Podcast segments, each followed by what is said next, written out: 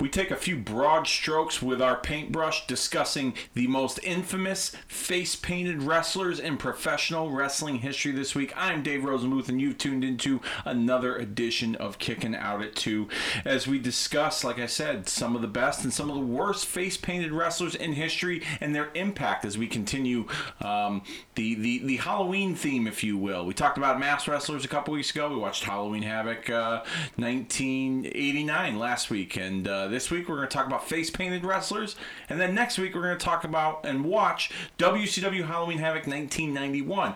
And joining me to talk about all the face painted wrestlers in history, his memories, the good, the bad, the ugly, my man Dennis J. Levy. What's up, buddy? Living the dream, like like always, Dave. An absolute pleasure to, to be on the show. This is right up my alley. The, the, uh, You like gimmick wrestling? I so- love gimmick Yeah, wrestling. and- this is and right it's- up my yeah, alley. This is right up your alley. So I, I'm glad that you're a part of this because I'm, I'm sure that you can bring a lot of insight with your memories. Um, before we get into it on social media if you guys have any favorites or not so favorite face painted wrestlers guys who you felt maybe should have worn some paint on their face to help enhance their look and their presentation. And hit us up both on facebook and twitter facebook.com forward slash kicking out at two as well as our twitter handle at kicking out two k-i-c-k-n-o-u-t and the number two. Give us a shout. Let's start the discussion. Let's make it happen over there on both facebook and twitter with our face painted wrestlers discussion. Um, let's get into it you and i right now. Um, the first memory you had of a face painted wrestler what were your reactions what were your thoughts what did you like what did you dislike So my first my first uh, memories of face painting, wrestlers, at least the one I can remember today, I was petrified, and I loved it at the same time. It was demolition. Really? I I remember just just, just well, watching these guys. Well, granted, first they started with the mask, which was scary as all hell. Then they finally take it off, and you see the face paint, Yeah. and then you're still scared. Yep. That, that uh, demolition was was was well at least as as of now thirty years uh, and now now in history that that uh, demolition was the first uh, uh, face painted face painted wrestlers that I can remember. yeah so like you so you obviously i mean we're talking that's like what 87 88 maybe i guess Yeah. you could say yeah um i rem- now for me i don't have a, a direct timeline but I'm willing to guess that it was like a combination of what I saw on TV and what I saw in the magazines. So like I want to say that like it's e- it was either Kamala, Missing Link, or the Road Warriors Oh yeah. that were like my first memory of face painted wrestlers like right around the same time. So it could have been from like the magazines because I used to not only did I subscribe to the WWF magazine, but at one point um, I used to get all like the Pro Wrestling Illustrateds, the Bill Apter magazines, all the all the you know the the, the other different magazines, if you will, um, from the grocery store. And my grandfather built me a like a like a playhouse in in his basement out of a Whirlpool refrigerator box. And he built windows and doors, and he let me take my magazines and I would cut pictures out and I would glue them on the like. oh, that's a cool grandpa. yeah. Oh, he. Ephraim Stein was the best. Love that man. You know, sorely missed. Um, yeah, so he built me this like fort, and uh, so I remember having pictures up of like the missing link specifically, um, and I was young at the time, so like I didn't understand. Like I watched mostly WWF. I did watch NWA, Jim Crockett Promotions, um, but mostly WWF. So I would always wonder why like I wouldn't see like the guys in the magazines on TV, you know, and where could I find that other wrestling that was on there? And Missing Link was one of those guys. Like I never got to watch him wrestle. I know he had like a brief run in the WWF. He was big in Texas and Dallas for world class. Um, but like his presentation was as a, even as a kid was very unique with like the hair and there was missing patches and he had the green face and I was like what's a missing link? But like as as simple as his look was with the face paint it was at the same time it was very unique And then you had like Kamala, and Kamala took the face paint. Not only did he have the face paint, but then he also had it on the stomach and his his upper torso area. And then there was the Road Warriors. You know, and the Road Warriors were the ones that probably where I was like, oh my god, that's the coolest thing I ever saw. Just with the paint and the spikes, especially the spikes on the shoulder pads. But um, it's funny that you mentioned Demolition because I know you're a longtime wrestling fan and you go even back further. But um, yeah, Demolition had a, a, unique look too, and they were. Um, well, we've talked about it before. Everyone said, "Oh, they're Road Warrior ripoffs, etc., etc." But they kind of had like a. Um, they were the same, but they were different at the same time. Like you know what I mean when it came to their face paint. I just, uh, you know, I, I, I was fascinated by um, by the Road Warriors in particular, but also Demolition as well. Um, was there anything that you liked or disliked about Demolition's look with the face paint? I, so, Demolition, I, I didn't. It wasn't until later that, that I got it. I got it exposed to to um, uh, Legion of Doom. Okay. That that uh, I wish I saw. So when they came to WWF Yeah. in 1990, that was where your Uh, first uh, like like I probably saw them? Missing Link before I saw Legion of Doom. Believe it or not. Really? Yeah, Okay. because, because I because I was I love sports. I Mm-hmm. mean, uh, that, that, that, so I used to live ESPN. Yep. And then I used to watch on on uh, what was the ESPN?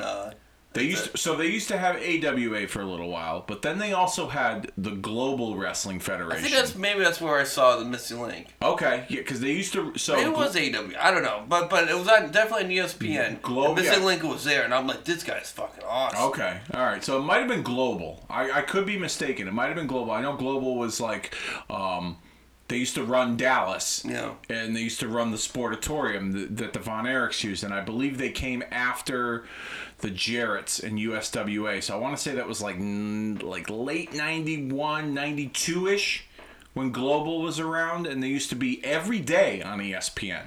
So they used to have a daily show every day at like three thirty or four o'clock in the afternoon. That's probably a good guy. Came from school. Came from school and Yeah. wrestling was on, yeah. Yeah. And we could talk some global memories too, because there's some guys that, that, that ran through there that you wouldn't even think of that, you know, got their start in global. But um, that's funny that you mentioned that, but continue. But yeah, that that uh, that so my first exposure, like I mentioned, for face paint wrestlers was Demolition. So so I was probably one of the two percenters that when I saw Legion of Doom, I'm like, hey, who are these Demolition ripoffs? Really? yeah. Oh, and then man. that that uh, that uh, You that, must have pissed a few people Uh, off. uh, oh, and I never said that before. But I'm Yeah. just saying in my head. Uh, I'm in my head, but then of course, you know, I had to get my head a shake and, and like I realized, oh, wait a second, maybe it's Maybe, maybe, yeah.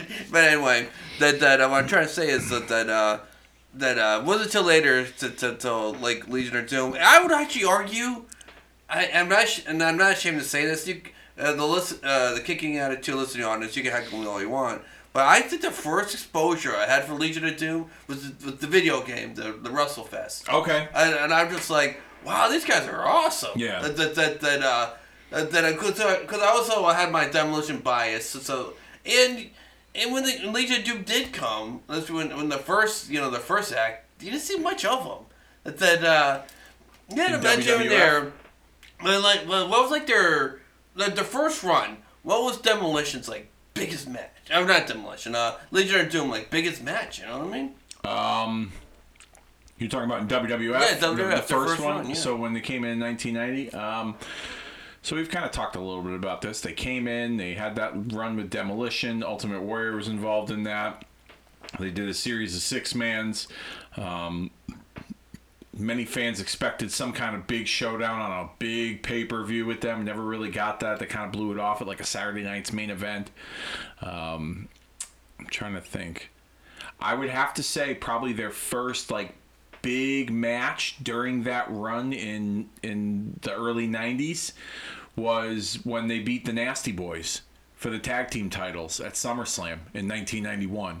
To me, at least. That's how that's that's Yeah. what I feel. Like that was their first that was their first big match like like cuz that WrestleMania in 91 they wrestled Paul Roma and Hercules, Power and Glory, and it was like a squash match that ended like that. It was like 15 seconds. And so, and that was based off of Power and Glory costing the LOD a shot at the titles for that WrestleMania. So, yeah, I'm I'm I'm gonna go and say that it was it was the the match with the Nasty Boys for me. I think that's Will said, but I'm not trying. What I'm trying to get at, their their first stint was kind of lackluster, and you know what, their second stint was too. But but that uh, Legion of Doom in the, in the, in the WWF, it was, I don't know, I. I, they definitely wasn't their best work to say the least. That, uh, and and the booking was not not the best. It was as well. questionable at times, yeah. The- the- that. so anyway, so I always thought the like I said, ignorance is bliss, especially when you're biased. But I, I always thought demolition was the bigger show that, that, that as a kid, you know. Okay. That uh, that uh, so, so so I always thought, like I said, that, that I'm not ashamed to say this because I wasn't really exposed to the. Uh, I mean, I watched the Crockett promotions and whatever, but but uh, that uh, I really didn't get that much Legion of Doom until they went uh, went, went northeast and. Uh, and I was, I can vaguely remember going, who the fuck are these demolition ripoffs? So let me ask you, um, when it comes to the face paint and incorporating it with the character, um, what are your impressions of like the designs and the color scheme of some of these face paint wrestlers? Like we could say like Ultimate we could Warrior talk about like goes Ultimate nowhere, yeah. Warrior, Sting. You could talk Demolition, Road Warriors. Give me some of your impressions of of the the, the color scheme and the designs and how that went with each character. So, like the Like Ultimate Warrior. Yeah, the Ultimate Warrior just pops into mind because that was like you know the big. That was like the '80s with the big hair and the Rock, the um, that uh, you know the the, the fuck school rock and roll. rock star look, yeah, That- that- I think he nailed that with the bright colors Yep. and whatever. I don't know if he's so much with the promos and whatever, but his look that uh, Ultimate Warrior made, in my opinion, made millions of dollars that are just just make just. Ma- catching everyone's attention and just like in awe of his Mm-hmm. look and just like running down the ring. Yep. And then once you know, once the bell rings, you could just Yeah. literally. that was the end of it. Yeah, that was Yeah. it. But uh, that uh, The look, the look in the entrance. that's what it was. Yeah. And that his and his, I would argue that that that his face paint might have been the best of all time. Okay. That, that it just so tell the- me why. Oh, it's because the bright colors. That that that, uh, The symbol, the that sy- warrior yes, I mean, yeah, that he, like, put it's on his face, yeah. yeah. Okay, yeah. It, it's just it, it, that uh, his, like I said, his look was way more, way, way more memorable than than this fucking wrestling. You know. Now, what about Sting and his look? Because he would change. He he was obviously WCW's version of the Ultimate Warrior, but a better wrestler. Yeah. So talk to me a little bit about Sting's look, because he would change his face paint and his color scheme, you know, regularly. Yeah, that uh, I never really got. I don't think Sting. Uh, this might be an unpopular opinion, but I don't think Sting needed face paint.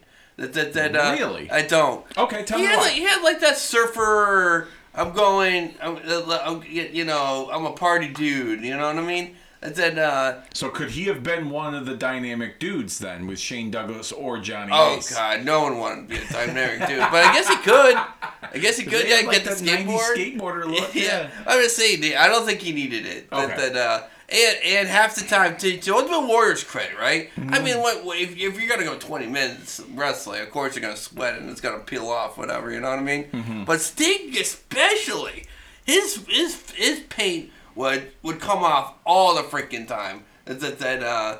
That I never that, that I mean, mean his look was fucking awesome. Don't get me wrong, but that, that I don't think he needed it. That that uh, that uh, he was always baby face. That uh, that uh, when you think of like the the face paint, you think it's like an intimidating factor.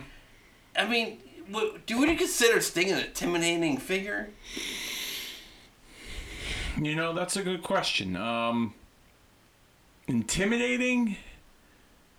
No, but I think I think the paint helped in a sense because it made him more exciting to watch. Like you said earlier with Ultimate Warrior, great look, the entrance, the intensity, and then the bell ring, and that's usually just about the end of it. With Sting, you had a good look, intensity, and he could wrestle in the ring. He could talk. Like he had a total package. Like if there was no Ultimate Warrior, you know, in WWF, Sting probably would have had that role. Like imagine like imagine let's say for instance if like Sting decided, "You know what? I'm fucking done with WCW. This place is a shit show." And he goes to WWF in let's say 91. They would have never called the Ultimate Warrior back I think you're probably right. in my opinion. They would have never called him back. Warrior left and Warrior was fired in, in 91 after that SummerSlam where he demanded more money from Vince before he went out to wrestle in the tag match with Hogan. And he got the money and then when he came through the curtain they were like, "Yeah, we're done. Yeah. You got your money. We're out. You know, no more." Would you fire Warrior as well? Oh yeah, absolutely. Yeah. Yeah. You demand more money before match time after you've been building up this match for for weeks and months, and then you get right before bell time. You're like, oh, I I, I deserve more money.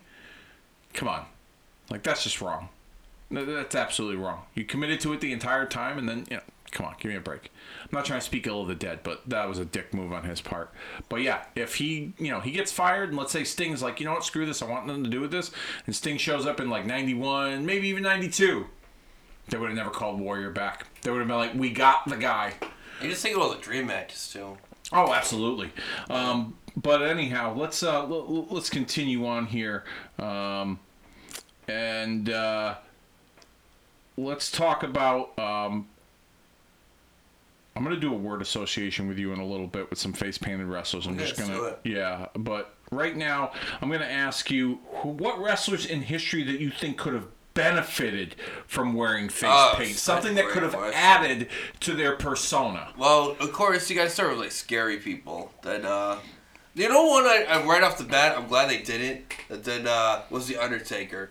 Uh, then, that uh, it, it, Okay, it, I want to talk with you about that. Continue. it- that uh, maybe he did it in the way beginning, but like very No. very subtle. It, it that uh, but um, but uh, that that, that uh, definitely. You know who, who would have benefited from, from, from face paint? That uh, it, it, it it's it's a reach, but I I would have liked nails. That uh, Nails? yeah, nails was like this creepy guy. I know, like in Princess and Me, you don't associate. Yeah. But like, but you give him like kind of like, uh, like, like I I could see like him benefiting from from, from like face paint, just being like a scarier figure, like like. I don't. I, like maybe like you know. Remember like John Randle, the football player. He had like the black Yeah. triangles. Yeah, yeah, yeah, And if yeah. he had something like that, I think it would really, really work. So you mentioned Undertaker, okay? Know. And there's been many different incarnations of Undertaker and different looks. And for the most part, I I would venture to guess that you could say that he nailed him on the head for the most part.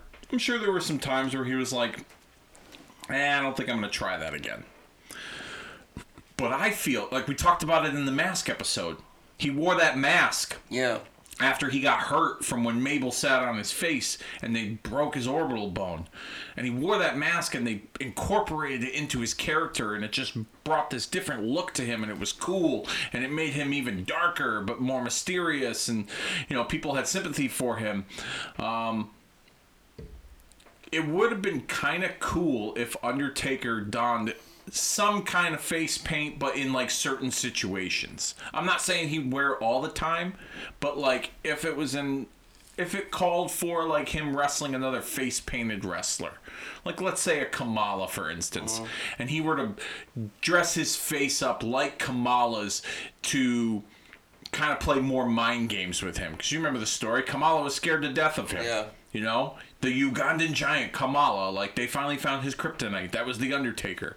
Um, if he kind of like incorporated that into his character from time to time, I'm not saying it'd be every day. I think Undertaker could make it work and pull it off. Now, there was a brief period of time where Undertaker um, had like a teardrop on his face, almost like a prison tattoo. I remember. Okay, and that was like a brief period of time. That didn't last very long, but you know, you said you're glad they didn't put it on Undertaker. I think that they, I think at if it was something that was like a special occasion from time to time, I think Undertaker. But you remember what it I work. meant by that? Like from the gate, Uh, Oh, like right from the start, oh, yeah, like, yeah. like, like, I, I, I, they really, really tried. Like, the, I'm assuming ninety percent of the listening, uh, the, of the listening audience that I've seen the Night of the Living Dead, like that, where they like they. They, they, they, they, like, you know, his face is bright white, you know what I mean? Yep. Like, they really tried to make him look like a Night of the Living Dead zombie. Yeah. I don't think that would have gone over very well. And I'm glad they didn't do that. Yeah. No, I mean, if it would, if if it would be like a, but even that, if it was like, let's say, like for instance, like a Halloween episode of Monday Night Raw or something, Yeah. then like he kind of like donned that like zombie look just for like one time. You I know? guess that would work. Like if it was just like a special occasion sort Like, of like the thing. creatures on the night, like they were the Night of the Living Dead. Yeah. If they did that to him, I don't know. but y- if it was a special occasion, a one-time thing, would you be cool with it, or if they incorporated it full time It was into his well character? done, sure. Okay. All right. Um, give me some names of some other guys that you know you feel like could have benefited from face paint, something that could have added to their persona.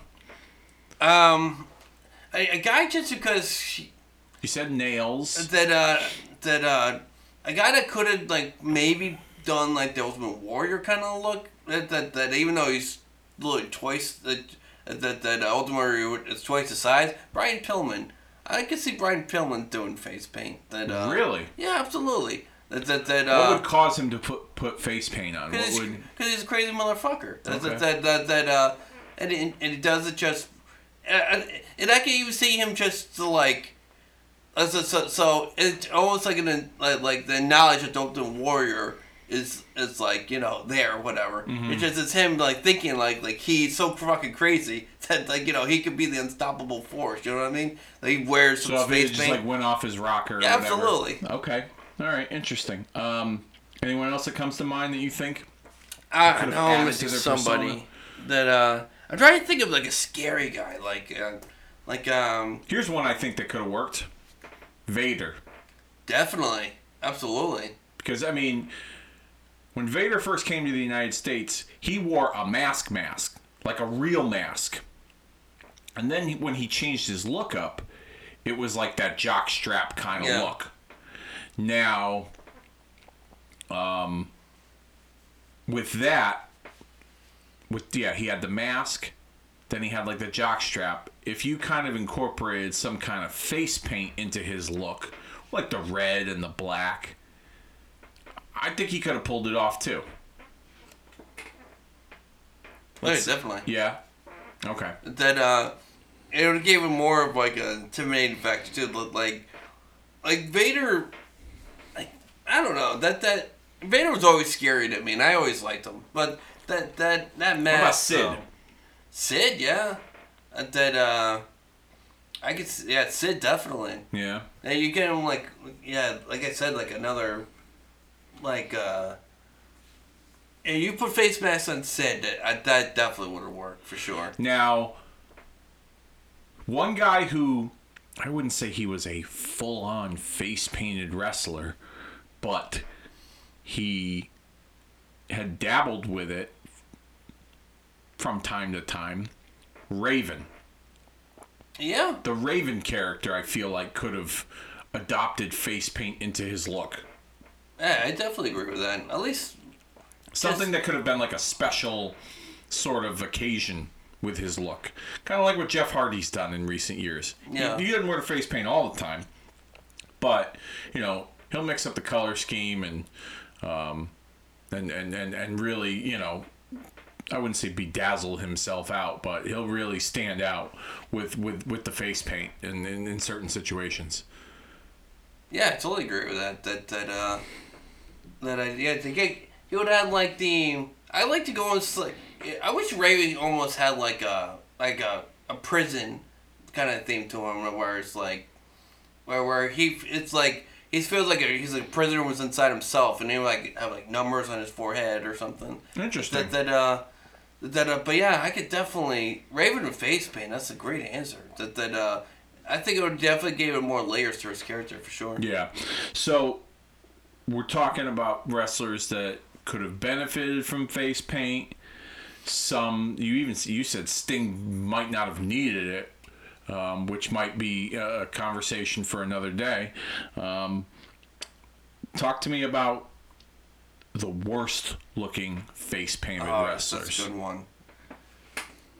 All right, let's go down that that uh That rabbit hole? Yeah, that uh. Trying to think. All right, so some really really bad ones that uh. That uh, an unpopular opinion. Sometimes Jeff Hardy. uh, That uh, sometimes he rocks it uh, right out of the park. Sometimes I'm just like, what is he? Is he like a 17 year old going to like a rave some type of thing? That uh, that uh, sometimes his his face paint is like he's crying for attention, Mm-hmm. and other times it's just like holy shit, this fucking thing rocks. Yeah. So so. Jeff Hardy comes to mind. That that that that, that, granted though, there was like you know 80-20. 80 times you know, it's really good. The twenty times it's 20% like like like ah, He's not don't hitting know, a home Jeff Hardy. run no. every time with it. Yeah. That uh, that uh, but yeah, that uh, face paint that that just wasn't good. Um, I don't know. You got me. I, I know it's out there. I'm p- getting pissed off at right. myself. And I'm so thinking, here's what I'll, here's Yeah. what I'm gonna do. You you you said earlier. I'm gonna kind of make a shift a little bit here. Um, you said earlier that you you could make an argument that the Ultimate Warrior is probably the greatest face painted wrestler of all time, just based on his look. Um, and you just kind of made mention that at times Jeff Hardy might be the worst face painted wrestler. Mm-hmm. So I'm gonna give you. So we talked about Sting. We talked about Road Warriors. We talked about Demolition. We talked I got. Well, I'm sorry. no. Well, I might have got one. It, would you consider Hakushi f- face paint? Yes. That was a mess. That was a mess. You didn't like that look. No, that was a mess. That uh, that uh, that- I didn't think that was intimidating at all. And you know what it was? though? maybe though, I think Jerry Lawler might have polluted my brain. When the second he goes, hey look, he got his he got his grocery list on his face. I, I, I, I think that might have ruined it for me. Okay. And that that uh, That's where that's where it kind of lost the Yeah. intimidating factor. Okay, so we talked about Ultimate Warrior. You mentioned Sting, Demolition, Road Warriors. We've kind of talked about like some of the bigger names with face paint here. Um, I'm gonna give you a name and um, then I'm going to just have you give me a one word or a brief description of you know what your thoughts are on this face painted wrestler. Powers of Pain. Powers of Pain. That that uh, they had, they had a good one. That uh, that uh, I was always a big fan of Powers of Pain too. That that uh, that that uh, they're very intimidating. You got that face paint that, that adds it on. That uh, definitely good wrestlers with uh, good face paint. How about what did you, what did you think? They were okay. I mean, they were intimidating looking with their size. Um, I thought they were good competition for like the Road Warriors. Um, I didn't see. I didn't look at them as like a Road Warrior ripoff. You know, like most people look at Demolition. I didn't look at Powers of Pain as a Road Warrior ripoff. Um, but um, yeah, they were all right. I didn't have a I didn't have a, a problem with them here. You know, either way regarding their look with face paint. Um, That would good. That, if we go back a second now, that that uh, talking about wrestlers that that, that could have used face paint, Adam Bomb. That that, that character would I have like been that. brilliant. Would have been it would have been brilliant with And we've talked about that. Adam Bomb for me was a guilty pleasure. Um, his look, I mean, he wasn't the greatest wrestler in the world, but he just had this look, and I just thought that name was. I mean, people might think it's corny and stupid, but man, I just thought Adam Bomb, like the name was just so cool. Um, that like, yeah, face paint, like kind of like that like you know matches his his ring gear like the red and the yellow you know the, with the with the look with the the atom Yeah. bomb logo like yeah that would have been kind of cool i got i'd gotten behind that um another name Great Muta Uh, one of the best. okay That that uh, that uh, I the only thing that used to bother me, he did from time to time. Maybe it's just coincidence, but I kind of wish that his face paint would would match his mist. If he had like red face paint, have red mist. If it was green face paint, have green mist. I think that would have been a, a, a little added bonus to, to his character. interesting okay i mean his face paint was wasn't anything special to write home about. It was just pretty standard with like, you know, maybe like one or two colors and then like something written in Japanese on his face. Um, he didn't have like a like anything that really popped. I think although your idea isn't a bad one when it came to matching the mist with the face paint, I think what made his look cool was that like the face the mist would be a different color that would kind of pop with the other face paint. So if he had red face paint, he had green mist. If he had green face paint, he had red mist. You know what I mean? So like I think that that that that kind of having the different colors like blend together i think was kind of cool with him um, definitely one of the best i feel like Muta Muta could have been a big deal in the United States as a as a as a, as a top guy, whether that was for WCW or whether that was for WWF. Um, what do you think? Why do you think you know Muta didn't have as big of a run here in the United States? Of course, it's always been the uh, the conundrum since the uh, wrestling time. When you get a foreign wrestler, uh, an authentic foreign wrestler, is going to be the language barrier. Yeah. That, that that's the that's that's the number one thing. He, like my heart breaks. Like and like what for current wrestling when when you watch Asuka, right? She's so fucking awesome. Yep. But give her on give her on the mic, it's like oh she, she struggles, you know. But I feel like people have embraced that though. At least today's audience has with like when she speaks in a different language and she kind of goes crazy and like people like see like a different side of her when she's like I very guess. animated even though she's speaking in a different language. Like when she did commentary those couple of weeks on Raw. People liked it. I, People, I did. people thought it was funny. Yeah. I, I enjoyed it. I thought it was pretty funny too. Granted, it took away from the match. I will say it definitely took away from the match. Um, I feel like Muta, the language barrier. There's there's a strong case to be made with that point. Um, but I think at the same time he could have also had a manager that you know could have spoken for him. You know he had Gary Hart for a little while in in WCW, um, and then you know Muta would bounce around. I believe he was managed at one point. Um, in WC. No, he was no. I'm sorry. He was a for for a while. He was a babyface um, in the early '90s, and he didn't have a manager. But um, go if you ever have a chance. YouTube Muta versus Hogan from the Tokyo Dome in '93 is one of the best Hogan matches I've ever seen. He actually wrestled like, and he wrestled a Japanese style, you know, and he kept up with Muta, and it was a really good match. I wish we got to see that, you know, stateside on a bigger platform Yeah. like a WWF or WWE. Okay, um, next one, Vampiro. That was a good one. I Yeah. like Vampiro. Okay. That uh, I thought he. Uh, I think some people might argue that he was overutilized. I think he was actually underutilized. I think Same. I, I think you, you could have put the champ. Uh, I think you could you, could put the title on him. But granted, you would have to give him a stable first. Yep. If you gave him, if you gave him like the undead stable or whatever, I don't know. He- then he- uh, he could have been a champion. He had the Dark Carnival for a little while in WCW. He was with Great Muta. He also had Insane Clown Posse, and then he had the Kiss Demon um, as a part of his little stable. But I thought they feuded the Kiss team. they did for a little while, and then he became one of Vampiro's Okay. like foot soldiers as part of this group, and they were up against Sting for a little. This was toward this was the Russo era, towards the end of WCW. Um, but you know, in the beginning, Vampiro just kind of did like the. Um, it was like very similar to like the teardrop on the face. He he would just have it like over like under his eyes, and then as time went on, he adopted more of like the the skeleton kind of look in his face paint. And I liked Vampiro. He wasn't he wasn't setting the world on fire from an in ring standpoint, but I thought he had you know good chops on the mic. He had a good look. Um, I thought he was a, a, a credible character on the show and I like that they were you know he was new and different in WCW you know I, I kind of have a soft spot for some of those guys that were spotlighted during that Russo era.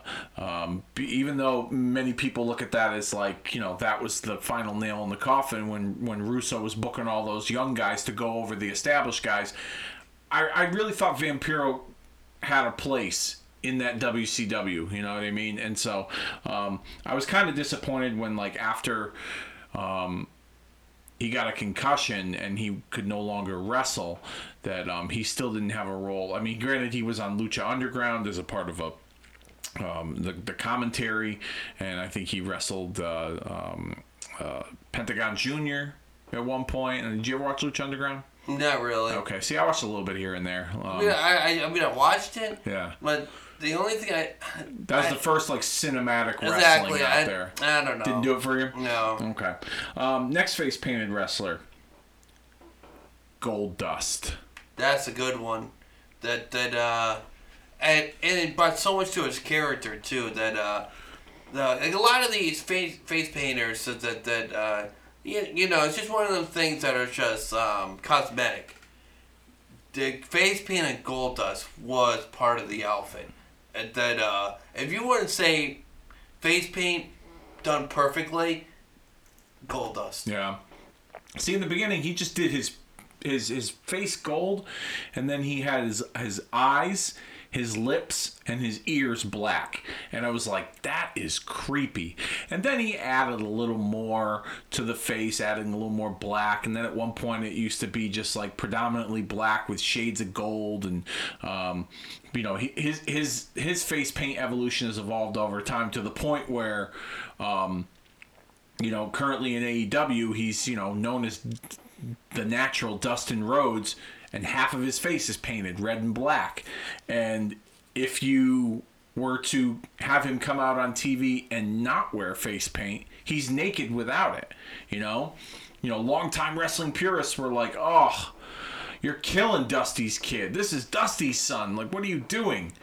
And then he just like he made that role. Like I didn't like it at first. It was weird. It made you feel very uncomfortable. It made yes, it made you feel very uncomfortable. It was during a time period where, you know, our society was our society was not accepting of the homos uh, of, of homosexuality. Yeah. And they were like pushing that button on TV, and Goldust was kind of pushing that button, and um, so it, it made you feel uncomfortable and then just the look and how he presented himself and how he delivered on the mic and you know the the gold dust like that you know that creepy you know Yeah. just kind of presentation like it just made for an uncomfortable but like at the same time like you couldn't step away from it. You had to watch you know? Um but dare i say do you think here's a question for you when it comes to him. Do you think had he not put the face paint on that he would have had as su- successful a career? Probably not. okay. That uh, you think Hey. he could have ride it out being Dusty's son, or do you think he had to do this in order for him to stand out? well, I he would have been. I think Goldust. If Goldust, if if, if they, if I, I guess you would call it a couple bad breaks for the WWE, but if uh, Goldust had a couple good breaks, like let's say you know Shawn Michaels does leave to to, to WCW, and the Undertaker, like on the same note, the Undertaker breaks his leg or something. I think you would have to put him as the top guy. Do when when when, when you say so? Goldust. That that, that uh, I think he, was- he was a couple of whatever side of the spectrum you want to think, bad breaks, good breaks, away from being the champion. I think they flirted. That, uh, I, I, don't they think regular flirted with. Dustin Rhodes could. I don't think regular Dustin Rhodes. Well, no, that. I don't think regular Dustin Rhodes either. You know what's funny too is that years ago on an old episode of uh, of something to wrestle with Bruce Pritchard, there was a story that came out.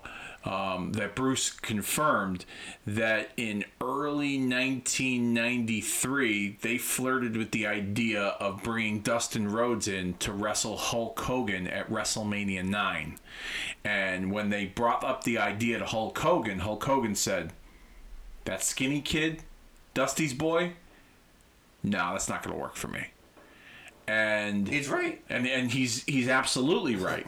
You know, the natural Dustin Rhodes. I mean, he was you know skinny kid, and as a, as the natural Dustin Rhodes, he was not a bad wrestler. He was popular within the WCW audience. He had great matches with guys like Rick Rude and Steve Austin and Brian Pillman and Ric Flair and Arn Anderson, et cetera, et cetera. But he was just missing something, you know. And what I think hurt him was the fact that he was Dusty's kid because he had a similar look to Dusty with the, the, the tights and the boots and the blonde hair. And so the Goldust character obviously, I think, saved his career. And he did such a great job with it that around 96, when he was really getting red hot with it, after he did the thing with Piper, Yeah. I remember seeing in the WWF magazine pictures of Goldust and Shawn Michaels wrestling live events in uh, for the title uh, with a ladder match stipulation, and I thought that we would see that on TV. And from what I've read over the years, there had been talks of having a Goldust Shawn Michaels program for the title during that time period. I don't know if he would have won it, but there were talks of having Goldust and Shawn Michaels wrestle each other for the belt on TV. They did for live events because Michaels used to wrestle everyone. Yeah. He wrestled Steve Austin before Steve Austin won King of the Ring and became a big deal. He wrestled everyone on the live event circuit. Um, so I feel like during that time frame, let's say let's say late let's say middle to late 1996, looking back on it, you could have gotten away with a Goldust title run, even if it was just for a month. You could have Yeah. gotten away with Goldust as the WWF champion. The con, you know, I mean, how controversial he was during that time frame. Like, imagine the, the kind of heat he would have, you know, wrestling someone like a Shawn Michaels or even Bret Hart, for instance. You know what I mean? So I feel like you you might be right in that sense, Dennis. That like they probably they probably could have pulled the trigger and put the belt on him, even if it was like as a transitional champion, and it would have worked. That's just me. I I totally agree, one hundred percent. Okay. Um, next face painted wrestler, Kamala. Of course, good a good one. Good one. That uh, and that that and, well, what what made him so um, great was his mystery, and of course the face paint brought Yeah. even more mystery to it. Because he didn't talk.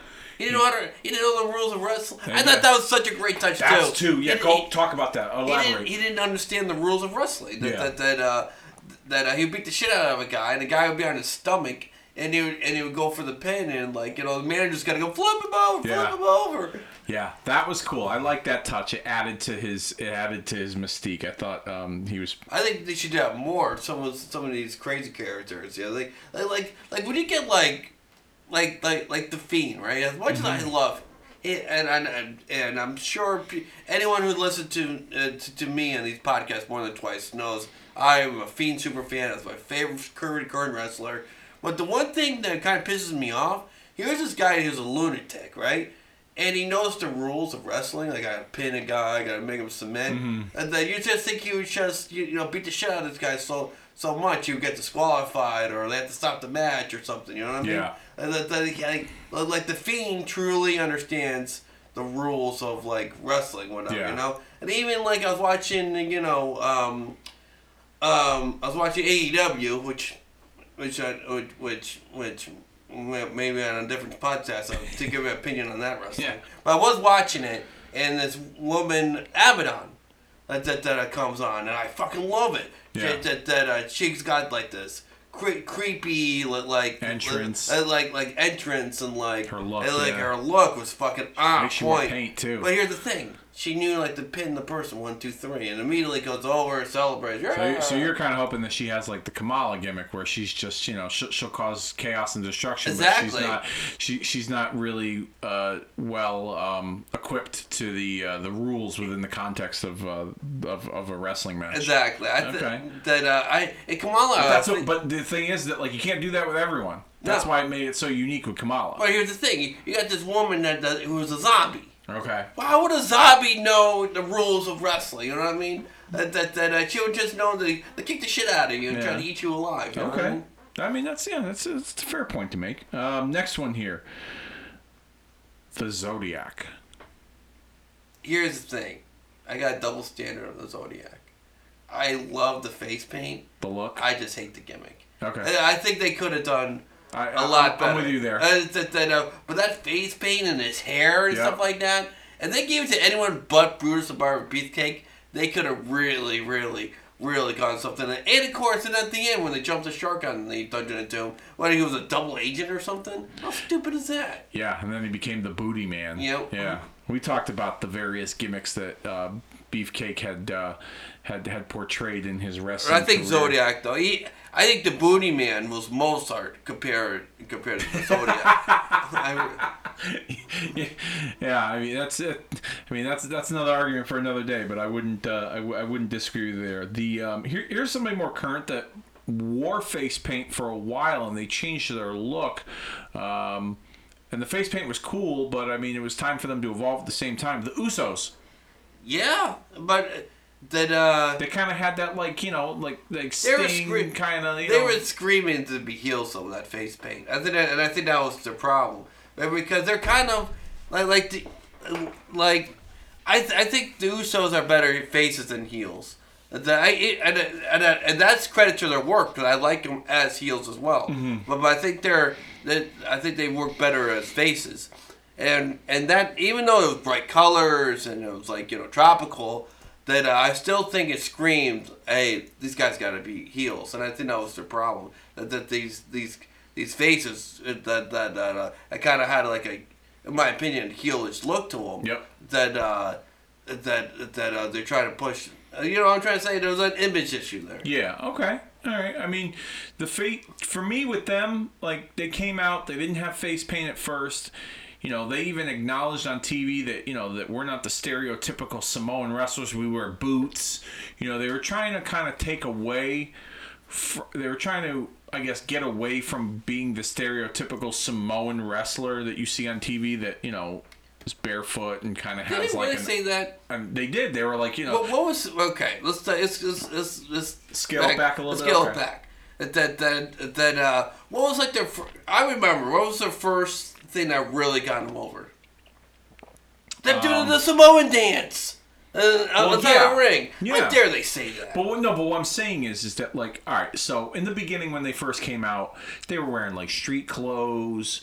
Um, then their ring attire, you know, it w- you know, they wore boots. They didn't, you know, they didn't adopt the face paint. They didn't adopt. They didn't adopt the island look. Um, you know, that was like early on in their run, and then over time. They kind of adopted little elements of the Samoan wrestler look, um, with the face paint and then doing the dance and then having the but they added a like a like like a cool color scheme to their look you know? They did the neon colors like Sting and Ultimate Warrior and stuff like that. And it was more or less like paying tribute homage to the Samoan Samoan heritage but at the same time trying to evolve from that stereotype.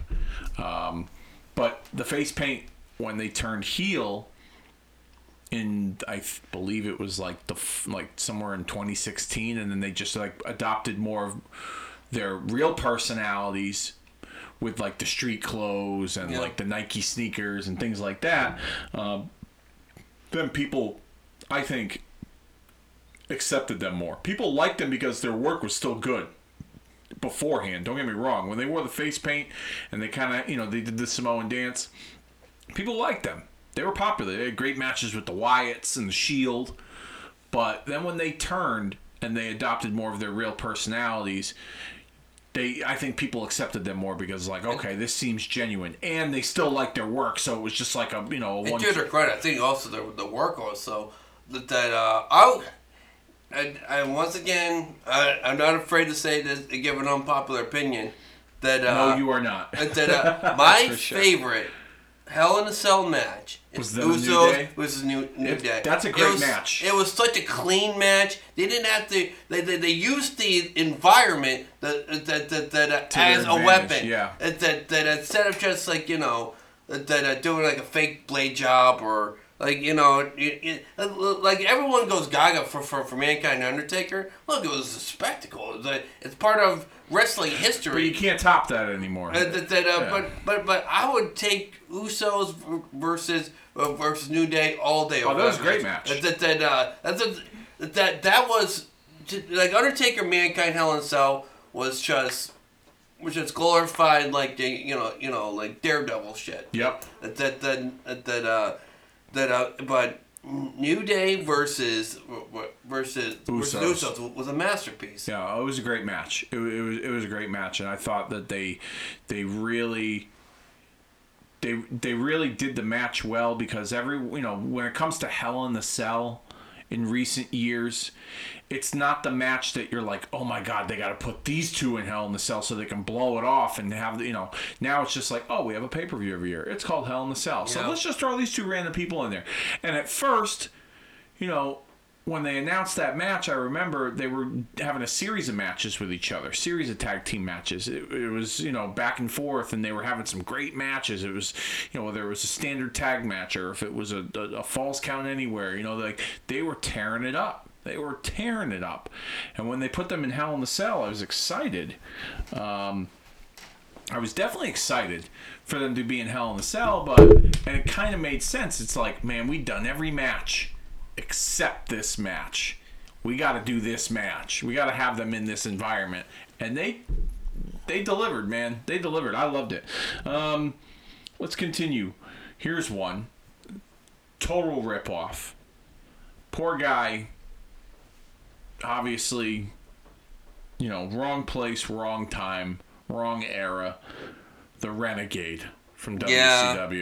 That uh, With the big R on his face. I kind of liked the face paint though. I Really? I, I think that was the only thing that that, that kind of made him stood out was the face paint. Well, the fact that he had a big R on his face, Yeah, it was pretty- written on his All right, face. all right. I, I was, I was. Right. No, I mean you can still. I'm not gonna. T- I'm not here to convince you to change your mind. You. I you still kind of liked it. I think that was the only thing that made him stand out.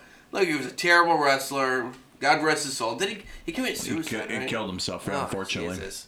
That, that, Yeah. that, uh, but um, Yeah, that's uh, but uh, but yeah. I mean, like, yeah, he couldn't wrestle much. That uh, what was like? He was Hogan's secret weapon in a match against Vader, and they brought him in, and they were hyping it up. It's like we have the ultimate surprise, the ultimate, and everyone thought like, holy shit, like this is the ultimate warrior, and You think maybe they did, and then all of a sudden at the way in they The botched it? rumor is is that so th- I don't know how true this is, but the rumor is is that they tried getting Ultimate Warrior, and Ultimate Warrior either was not interested or he was asking for too much money, and so they they decided to um, um, do the. Uh, the, the the renegade this like you know Hogan's version of the Ultimate Warrior so to speak to that's that's the that's the narrative I don't know how true it is but that's that, that's the rumor but I also heard this uh, another story here too is that um, not long after Renegade's run in the company he was managed by Jimmy Hart. He had the on-screen association with Hogan and Savage when they were fighting the Dungeon of Doom. That they were negotiating with Ultimate Warrior to come in, but for whatever reason, didn't work out. So um, I wouldn't be surprised if it was true that they tried to get Warrior at first and he said no, and then they were like, "All right, well, let's come up with our own version of him." You know what I mean? Uh, that that that wouldn't surprise me in the least bit. Um, here's one that that we could talk about for we could talk about a whole show on this one. Um, Doink. Yeah. How did I? Oh my god! How, how did I forget about Doink? That that uh, Doink heel. What is a, is a top ten favorite wrestler for me?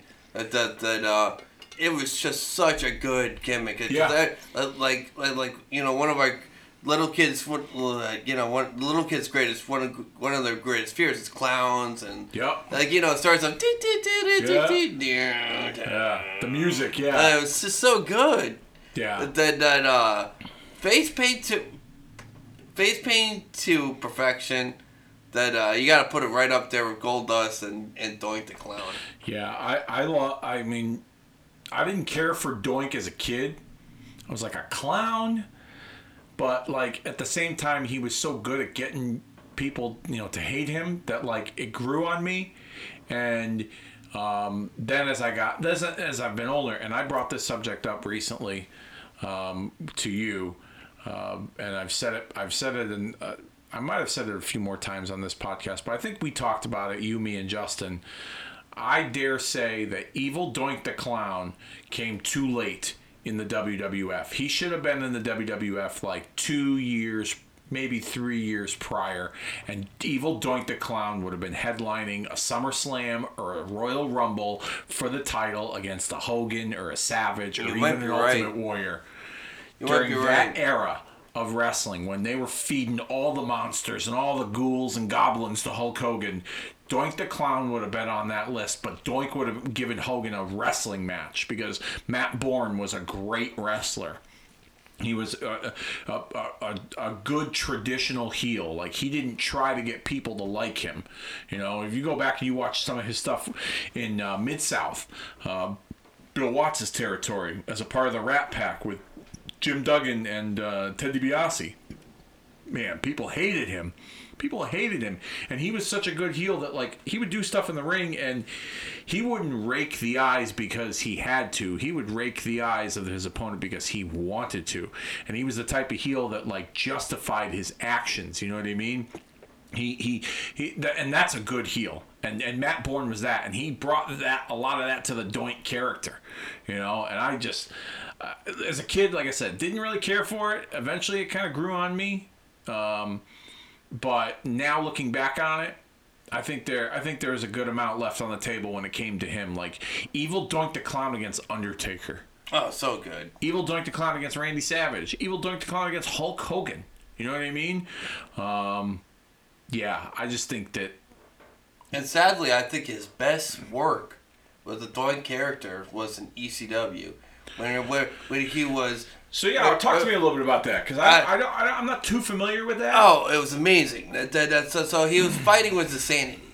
That that that uh, that, that uh, so, so you had regular Matt Bourne sometimes, and all of a sudden you got uh, you couldn't use Doink because you know copy infringement, but uh, you know then you got the clown like uh, version of Matt Bourne where he was losing his mind, and it was just so well done. So sometimes it would be they like uh, sometimes like the face paint would be like half on, sometimes it's fully on, and then uh, it was just so freaking good. And at the way way end, he kind of en- embraced the embraced the clown uh, character, like it, it took over, and then all of a sudden he vanished, maybe because the contract ran out or he got hurt or whatever. That uh, but you uh, that uh, that popularity wise is indisputable. Was you know his uh, it, it was uh, his heel work in WWF. Yeah. But but like his best creative work was in ECW. SB. It was just so well done. I'll have to check it out because I didn't see. I, I'd heard that he had had a you know a brief run, and I'd seen clips of him in ECW, kind of you know wearing the paint like half on, or it was kind of like disheveled and, and mushy. He didn't have the wig, but he had like the long tights. Um, if you ever go back and watch. Um, he had a great series of matches with Mr. Perfect in, as a part of the um, the King of the Ring tournament remember in that, yeah. 1993. Yeah. If you go back and watch it, Was that Matt Bourne though? Yeah, that was Matt Bourne. he was a face at that time, No, wasn't he was he, he was a heel against Was babyface Okay. Mr. Perfect, but it was be towards the end of '93 where Matt Bourne would leave because he had some issues. I think there were some personal issues, some some drug and alcohol. He definitely drugs. stuff. Yeah, that's what killed him, right? Drugs. I believe so, yeah. Um, and he um, he uh, he he left the company, but they kept the Doink character and they gave it to I believe his name is Ray Apollo, and Ray Apollo donned the character for a couple more years. Um, he did an alright job with that. he did all right. I mean, it was babyface Doink. They had the the the, the, the Yeah, little Dink. people Dink, and you know the the a couple more when they did the match with Lawler and the other little kings.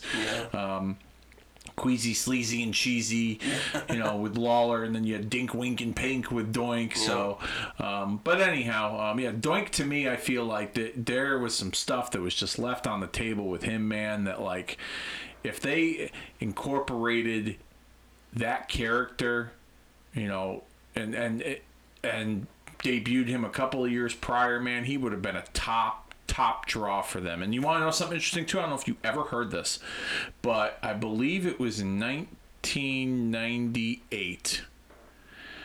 Yeah, I want to say it was 1998. I heard this story on uh, Pritchard's podcast. They were talking about bringing the Doink character back, but being a more evil, darker clown, and they were gonna, um, they were going to uh, um, have uh, one of the headbangers be, be like the new Doink, and for whatever reason, it just didn't work out. But they had talked about. Um, uh, Dude, price. doing like a more dark darker like almost like almost like horror horror movie esque evil clown a little you know for that era it was attitude era so i mean you know you had pimps Yeah. and porn stars and guys lighting other guys on fire and shit like that so i mean it, it, it would have fit in that role but um and then i believe if i'm not mistaken um they were they would have talked about bringing Matt Bourne back to reprise the Doink role, but as like the a manager and a mouthpiece to the new Doink, from what I'm from from what I remember. So that would have been interesting. Um, another interesting face painted wrestler that um, I feel is, the character was very underrated was Papa Shango. Yeah, that's a good one. What did you think of Papa Shango? Um, I like the look. I like the gimmick. That um, I agree with the popular. Uh, the, the, the Ultimate Warrior thing was stupid. You didn't uh, like that at all? See, I, I that was did it. I didn't. And That, that uh, what I mean by that. that We did a watch along of that recently. Yeah. in kicking out it too. We The, the, the the Ultimate Warrior um, throwing up all over the place from the from being cursed by Papa Yeah. Shango. that uh, I I that uh, I I think they could have booked it a little bit better. Okay. But uh, but uh, that uh, I kind of like this char- the character that that that uh, the only thing I uh, thought was weird that that he did most of his shenanigans post match. I think he should have done more like pre match and like the people just been like you know convulsioning or whatever, and then he just puts his boot on, you know, one two three or something. you know There were I a mean? couple of times I remember watching uh, an episode of Superstars on the network recently, and uh, the bell rang and the lights went out, and when the lights came back on, the guy was the guy's boots were lit on fire. Oh yeah, I do remember that. Yeah. I mean, so they did do stuff. and like then, and then like the match didn't really go on. Yeah. Um, did you know that at one point they had planned to bring back the Papa Shango character in 1997? I did not know. That. Yeah. It was gonna be uh, the same guy. Same, yeah. Uh, Godfather, Yeah. um, Kama. Um, Which one was your favorite? Let's let's step back real quick. I think I like Kama the best. I really Kama, the Supreme Fighting. Machine. Yeah. He wasn't bad. Um, he looked believable. He looked like a bad dude. You know what I mean? Um, I didn't mind that character. Um, I also. Uh, I would, I, I mean, um, who doesn't like The Godfather? If you Yeah. don't like The Godfather with the whole train and all, you're like, you're. Even the Good Father wrong? cracked me up too. The Good Father made sense. People were like, "Oh, that's terrible. That's stupid." I was like, "Okay, but like." It God- isn't and it isn't. Godfather Ho Train ran its course, and this Yeah. right to censor thing is like all about getting rid of lewd, you know, disgusting, you know, th- things that are a part of WWF and a part of wrestling in general. It would make sense that they brainwash the pimp to become a a, a, a cleaner person. Yeah, you Val what I mean? Venis and, and Yeah, Val. Yeah, I mean, it, it totally made sense. Yeah. People were like, "Oh, this is stupid. This is terrible." Like, no, it's it was, it was great. At the end of the day, guess what? Do you know who the real winners? Right to censor, because now we have a PG product in WWE. Yeah. but um, yeah, Papa Shango was slated to come back in 1997. As a matter of fact, and, um, I believe Godfather told this story on like a table for three or something. He- They they they they redid his look a little bit. He didn't have like the top hat, um, but they kind of like tried to modernize at that time, like a, a, a different version of, of Papa Shango. Face paint was very similar, um, but um, the day that they took the pictures of him, the promotional shots, they changed their mind at the last minute. They were like, "We're not going to go with this," and then that's when they put him in the Nation of Domination to join up with Farouk and I believe D'Lo Brown, and then eventually Forgot about yeah. that, yeah. So he would eventually join the Nation. Um, so yeah, so Papa Shango was slated to return in 1997. There's even pictures of it out there. If you Google it, um, you'll find it. It was actually a, it was actually a, a cooler look, and it kind of went with the time. You know, in 1997, his look um, as Papa Shango. But that would have been interesting. I would imagine they probably would have paired him up with Undertaker. Um, you know, because they got to throw all the the, the the the spooky characters at Undertaker. Undertaker's got to be the one to kill off all the other fucking Yeah. ghouls and goblins. Papa Shango and Undertaker never did face, did they? They never really had a thing. I know that they were. I know. I know that they they did tag matches because they used to advertise tag matches with like Undertaker and Ultimate Warrior against like Papa Shango and Kamala, um, or I remember seeing pictures once of like Undertaker, Ultimate Warrior, and the Big Boss Man against like Nailz, Papa Shango and the Berserker, or something like that, or Kamala. Um, but yeah, Undertaker and Papa Shango never really had like a a, a strong rivalry. Um, what do you think of Umaga? Umaga, I loved Umaga. I did too. I, I liked Umaga Umaga. a lot. The Samoan bulldozer. This is one of the few times that you agreed John Cena go uh, that goes over uh, that that that, that uh, I didn't have a problem with it either. that uh, no that makes perfect sense. Have like this uh, the unstoppable like like heel versus like you know the everyone the, the- the the baby, baby face. face, yeah. That was a good story. And the way he beat him too in the first time, it was like it was like a they they they, they treated it yeah, like he a beat the fluke shit out. victory. Yeah, like he beat the shit out of Cena. Yeah. And at the end, he fucking he beats him up. But then they had the second match, which was the last man standing match at the Royal Rumble in 2007, and Cena chokes him out with the rope. Yeah. And it was like okay, like but to me, like it didn't cool it did, like it didn't cool off Umaga. I felt like Umaga was still like a big force. Like me, for some reason, I don't know what it was, but I thought they would they would have gone Umaga Undertaker. That would have made sense. You know. Yeah. But they, they Better never than did. Lashley. Ugh. But yeah, you thought you, you liked Umaga? I loved Umaga. Okay. Um, here's someone that is one of the very few that went from being a masked wrestler to being a face painted wrestler. We didn't talk about him on our mask episode, and that's Abyss. What did you think of Abyss in I TNA? knew Abyss who did face paint. Remember towards the end of his Oh, run TNA, yeah, with Crazy the, um, Steve, and they were the tag champs, and he got rid of the mask, Yeah. but he wore the paint. What was it? What was it? The, the decay. The, the- yeah, Oh, they were yeah, so good. Yeah, the decay. Yeah, I the- loved the, the decay. Yeah, that But wasn't a bad team. uh, But here's the thing: to our credit, who the hell thinks of TNA wrestling? You know what I mean? Well- that that that uh, that that uh, that I would have I, I would have loved that that that, that apparent according this is according to Abyss that. WWE offered him a king's Yes. ransom to, to, to, to wrestle Undertaker. Undertaker at WrestleMania, and he turned it down. Yeah, I've heard that story too.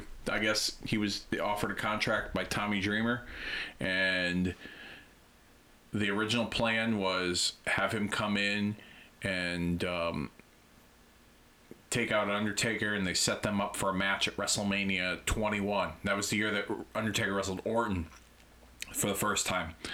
Um, and Abyss was supposed to have that spot, and I guess he committed verbally, but he never signed anything, and then he just kind of backed off, and then eventually went to um, went to to- stayed with TNA, and you know built a body of work. But I mean, think about it. Like, granted, Abyss was a talented guy. People looked at him as like a mankind ripoff because of the mask, and okay, fine, whatever. How many guys in the business have ripped off other people? Yeah, of course, yeah. You know what I mean? Like, give me a break. Everyone talks about Demolition being an LOD ripoff, even though I didn't think that. I mean, kind of. Yeah. Um, like you know, he that that you can you can you can say that's a rip off of uh um uh, what you call it the the Notre Dame. Uh, Oh, the Hunchback. yeah, Notre Dame, Notre Dame. Yeah.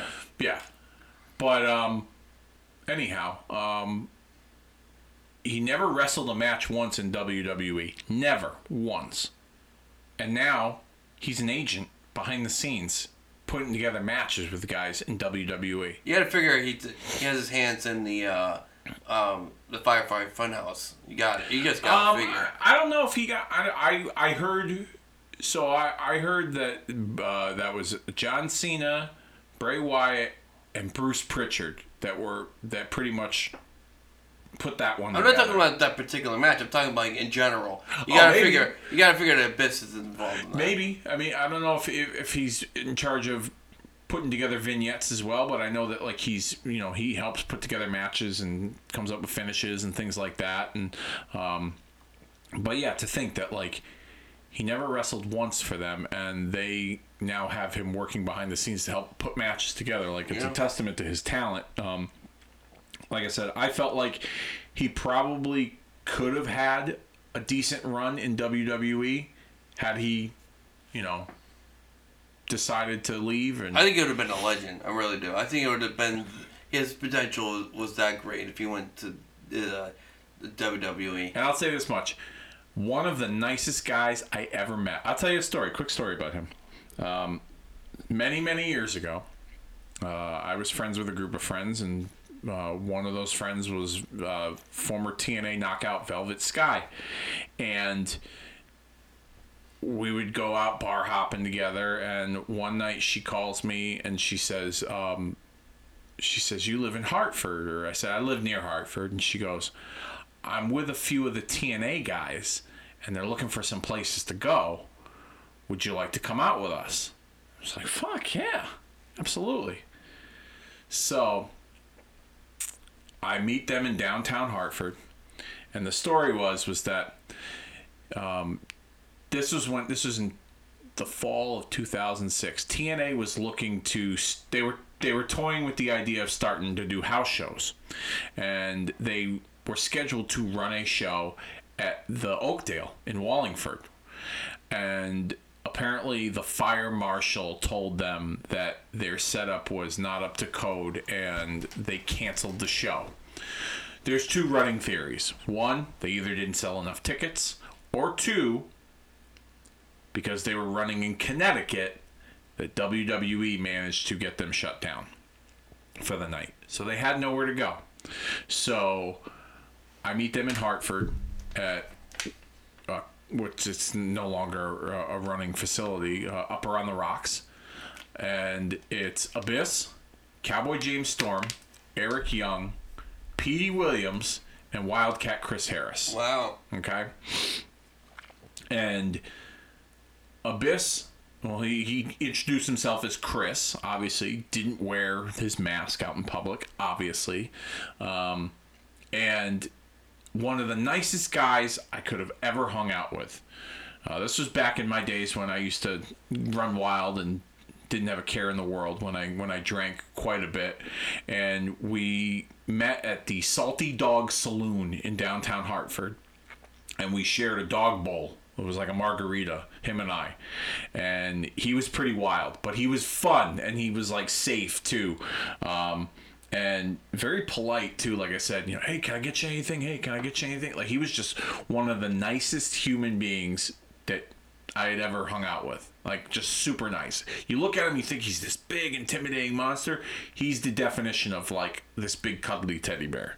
And he was even like, at the time I smoked cigarettes, so we went outside to have a cigarette, and he had smoked too as well.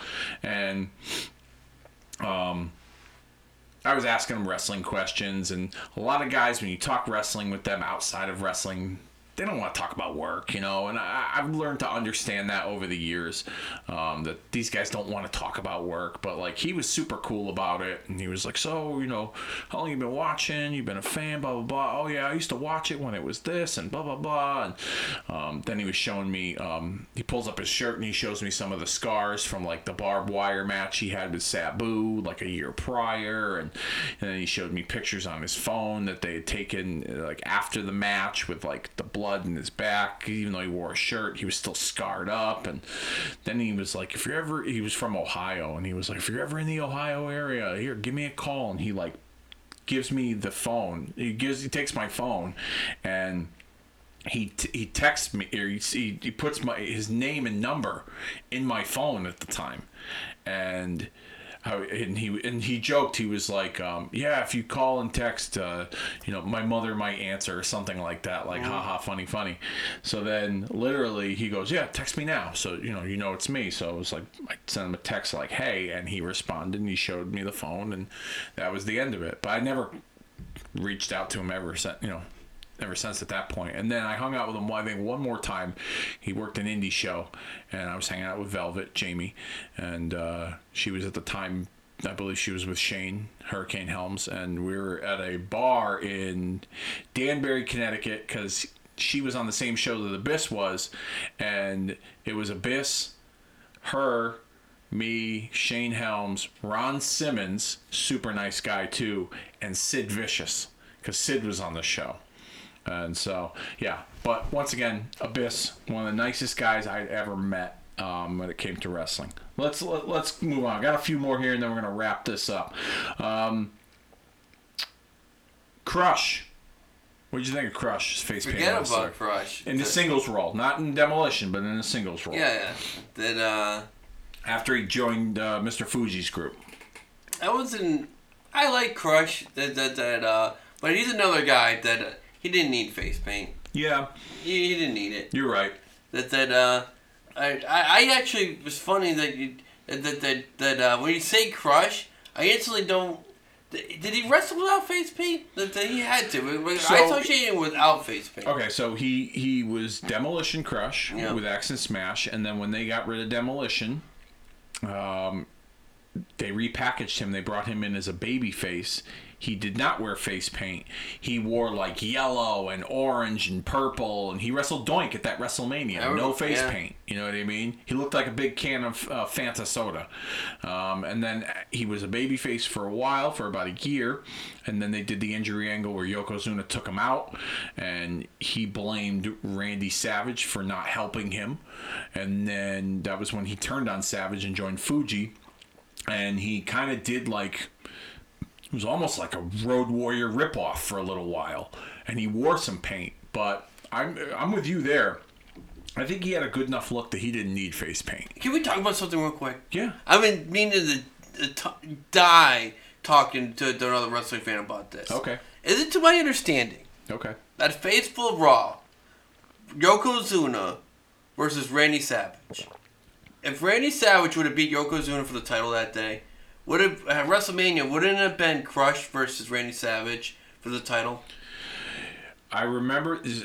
I remember that Raw in particular. So, yes. So why the fuck did he interfere?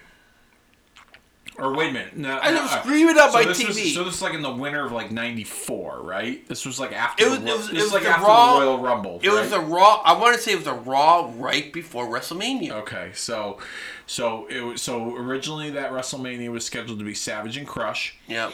And then And- that and was when they had like the, the so that was the year they did the finish with Luger and Brett landing at Yep. the same time. Yep. They did the coin toss. Luger won the coin toss, which meant he got the first shot at the title. Brett would wrestle Owen first, so that either way, once you got to the end of the night for the championship, both guys had wrestled twice course, to make yeah. it fair. So they had booked a match on Raw, Lu- uh, Savage and Yoko for the belt. And if I'm not mistaken, I believe you are correct in that if Savage won, he was going to Fight Crush, right? fight Crush and defend the title. At Then it would have Brett versus Luger, right? Well, then, no, it would've then, been them Brett- two would have fought, would've fought the winner of Savage Crush, right? Well, here was the other thing too that was weird about this, right? About about the the the thing with Crush in particular. So when they did the coin toss with Brett and Luger, if Brett won the coin toss, Luger would have had to have faced Crush first before he got the title shot. And they had already done the angle with Savage. Yeah, that didn't make any sense. Yeah. I remember that in, in particular. Did the coin toss, Jack Tunney, all the guys out there in the suits. Vince is in the ring. They flipped a coin, and and before they flipped the coin, they made it clear: if Brett wins, he's going to wrestle for the title first. If Luger wins, he wrestles. If Brett wins, he wrestles for the title first, and Luger will wrestle Crush. If Luger wins, he wrestles Yoko. Brett wrestles Owen. That's how they did it. So when it came time for Savage to get the title shot at Yoko on that particular Raw, either they went with the idea that if Savage won, he wrestled Crush at that WrestleMania, or Savage would wrestle. You know what? I- Part of me has a feeling that Savage was supposed to wrestle. If Savage won the title, they came up with the stipulation that he was going to wrestle Luger first, and the winner faces Brett. Okay. I was under the impression that that would have been Crush. Like that would have been would have been. You know what? I'm Would have Macho Man Crush, and then it would have been Luger versus Brett, and then then then of And. Yoko's left. Yoko and Owen are left Yeah, out in the dust. yeah. Okay. See, this is where I'm gonna disagree with you. Even though it sounds plausible that if Savage won the title on that Raw, that he would face Crush at that WrestleMania, and I'll have to go back and fact check. Okay. I just remember fe- screaming at the TV, going, "You I- fucking idiot! I Why?" feel like I feel like, and I could be wrong, but I feel like that they had already booked Brett and Owen, okay, for that WrestleMania. They had already booked Savage and Crush because they had a beef for months. Okay.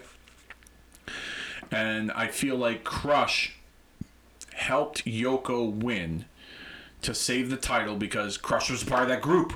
He was with Fuji, Cornette, Yoko. They were like a, a, a little faction, stable, if you will.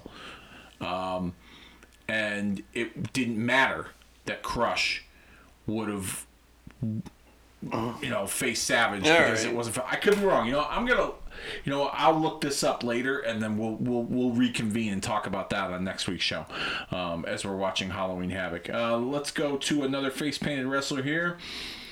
I didn't have much uh, m- much exposure to him, but um, he, uh, he he was a big name in Florida and then in Texas. Um, the Great Kabuki, Yeah, managed by Gary Hart. that uh, I believe he was I didn't also, have much exposure to him either, Okay. but uh, that uh, that uh, he had a good look. he was the uncle. I believe, and uh, if I'm not mistaken, he was either the uncle or the father of the Great Muta on TV. Okay, When I they think you're right. introduced Muta, Yeah. could be wrong. All right, what did you think of the Kiss Demon? Oh, he sucked. Yeah, That that, uh, Yeah, his look was actually okay, I guess. I thought it was that, uh, too. But uh, guy couldn't wrestle, and that uh, and and am I wrong? Where where and you know better than me? I, I, I thought I heard that one that Kiss the band made it. If, if you're gonna have a wrestler, uh, that that gimmick us, he has to. It's in the contract. There, he has to main event a pay per view. Yeah. So, here's the story on that. And I just heard something about that recently. So, Eric Bischoff, when he was president of WCW, was looking to obviously um, try to um, push the brand out there more to different audiences.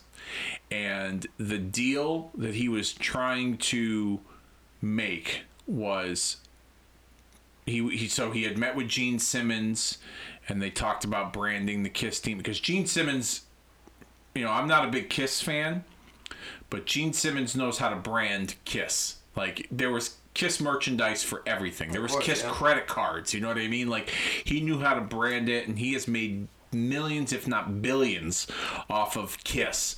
Um, and so Bischoff is trying to tap into that audience, that music audience, but you know, Kiss for wrestling. And so you are right. It was part of the deal. If you're going to make a wrestler with our trademark, he has to be advertised in, I believe it was like one or two pay per view main events. So he wrestled a match, I want to say it was at a Super Brawl and I forget who he wrestled, um, but he was he, he was part of um, what they advertised as a triple main event. He didn't he didn't close the show in the match, but they advertised his match as a main event match. It was like the Kiss Demon versus I fucking forget who. I don't even remember who it was to be honest with you. But they advertised it as as, as um, let me look this shit up right now. Um, Kiss Demon. that's what I was thinking when I heard that. I'm like, who the hell did he wrestle in a, in, a, in a pay per view main event? When did he ever go for the title? Yeah, he um because he debuted on like a like a Nitro when Kiss Yeah, performed. he closed it out. and they closed out the Nitro, and Yeah. then he came out at the end, and that was like the big reveal, and that was going to start everything. Um, God damn, what did he? Who did he? Oh, he he wrestled the Wall at Super Brawl.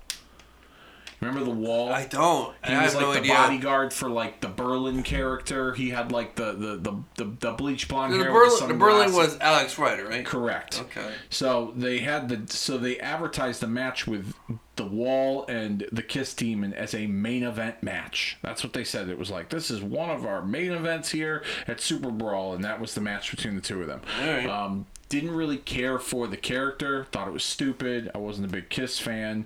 Um, I like some of their songs, but you know, wasn't. I saw them in concert a couple of times. They weren't bad. But anyhow, um, the other part of that deal too, and this was interesting, was that, and this was Bischoff was trying to work work this. They wanted to do a um, a pay per view on New Year's Eve in 1999. You remember the big Y2K controversy? Yeah, course, like yeah. when, you know, it's, clock strikes midnight, the world's going to come to an end, everything, you know, it's going to shut off, right? I'll play anybody if that that uh, that uh, uh, that uh, NBC did a movie uh, about Y two K. It was by far, in my opinion, the best um, made for made for TV movie of all time. Best subject for a made it, for was TV it was just so good. My favorite scene was there was an ATM. And it just started spewing out money. Yeah. And I'm really, oh man, I would have been so. I wish I was that fucking. That's what everyone But thought anyway, was going to happen. yes, Lights yes. were going to go out, Yep. ATMs were going to shoot money out. Everyone was preparing, buying water and toilet paper. You thought it was a fucking pandemic. Anyhow, um, the deal was was Bischoff was trying to get Kiss to perform. They wanted to do a concert slash pay per view on New Year's Eve. I think from like the Rose Bowl in California or something. And so that like the ring was going to be in the middle of the field. They obviously wanted a full stadium and then on one end the wrestlers were going to come out and on the other end you would have had a stage for the band to play. And in between each match Kiss would play a song.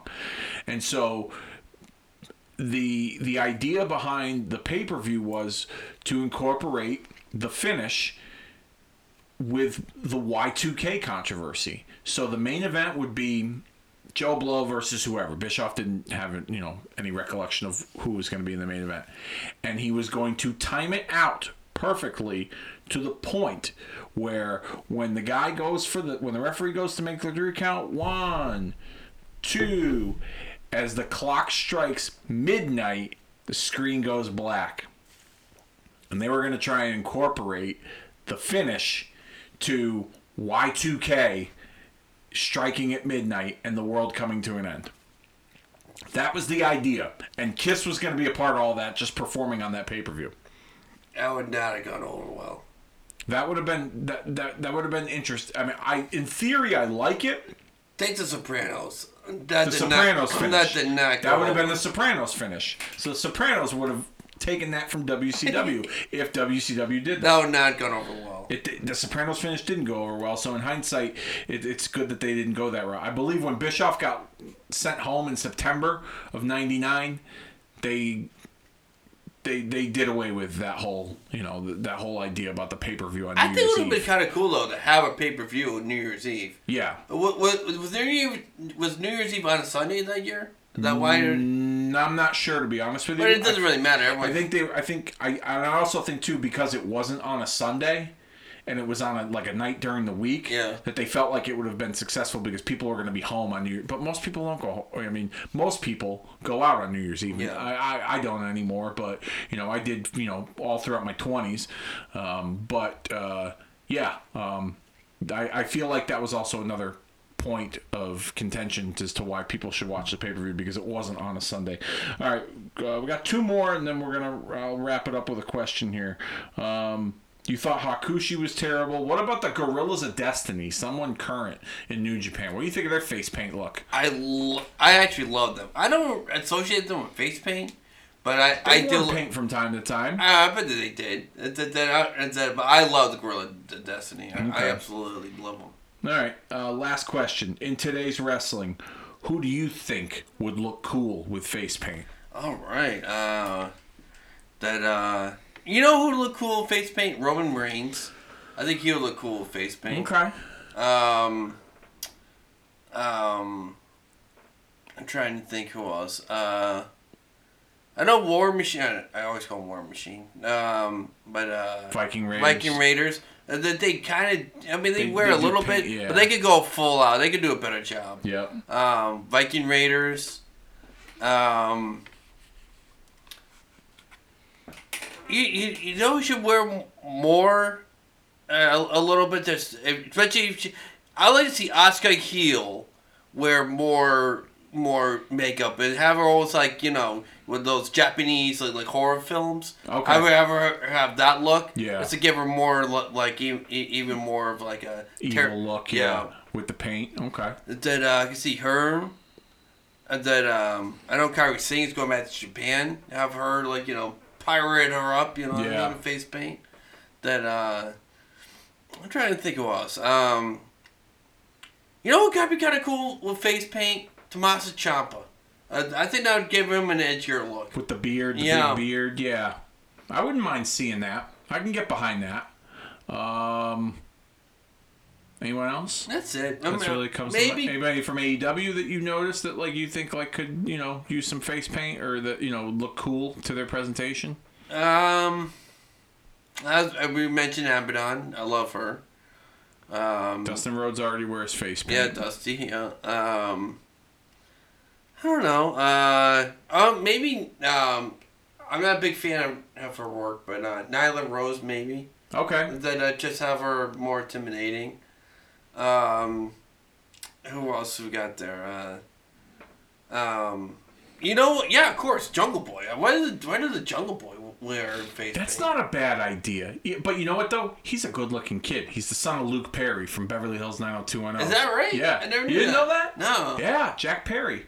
I still see it now. Yeah. If you look carefully, yeah, And I, I normally I hate Marko Stunt, but I do love Jungle Boy. Yeah. I love Jungle. Jungle Boy and Luchasaurus remind me a lot of when X Pac and Kane tagged And up. for and for fuck's sake, you know, put the titles on those motherfuckers. Yeah, who knows? By the time this drops, maybe they'll already have, have Yeah. had the belts. But um, yeah, okay, so that's interesting. Jungle Boy with face paint, I could get behind that. I can I, I can get behind that. Um, if there's anyone that comes to mind that I think could wear face paint in today's wrestling, um, whether it's WWE, AEW, um, yeah, no, I mean I don't really. Uh, I mean, Gallows and Anderson. Gallows sometimes wears face paint. Um, maybe Eric Young in Impact, That'd be a good one. um, donning some face paint. I, I could I could get behind that. Um, I'm so mad at myself. Uh, Su Yung, I love her so much. Su Yung It- from. uh, Uh, TNA. Uh, Oh, Impact? Okay. That, that, that her she got that zombie. Uh, yeah, yeah, character. yeah. Oh, okay. Uh, right. Undead Bride. Okay. It's so good. You know who I think would look cool with face paint? It might not be a regular thing, but I think that she could make it work. Is Nia Jax. Yeah, definitely. You know, she's a big, intimidating person. I, I think she could probably make some face paint work. And Yeah. even if it was, you know, because she's Samoan, if she kind of incorporated that like Samoan, like tribe, tribal, you know, face paint. And I think majority of our, our listening audience would agree that uh, she's a very stale character. Uh, that, that anything anything to make her more exciting. Yeah, I think she needs a little, you know, a little extra something behind her. But um, all right, I think I, I think we've kind of covered it. Uh, I think we've uh, we, we've done good when it comes to uh, face painted wrestlers, good, bad, and ugly. Uh, thank you, my friend. Always a pleasure. And uh, next week, um, we are going to go back in time to 1991 and watch one of the worst pay per views in wrestling history. But it's ba- it's so bad it's great. Yeah. There- I I think we're gonna have a lot of fun with this one. Halloween Havoc, 1991, the Chamber of Horrors match. We're gonna watch a wrestler get electrocuted. We're also gonna watch Lex Luger take on Ron Simmons for the WCW World Heavyweight Title in a two out of three falls match. We're gonna see the WCW Phantom in action. Um, yeah, we're gonna see a lot of crap. Uh, so I'm really looking forward to it. Um, and I think it's about that time that we officially put this show down for the three count. All the broad strokes have been painted and covered when it comes to face painted wrestlers in pro wrestling history. And we will see you all next week.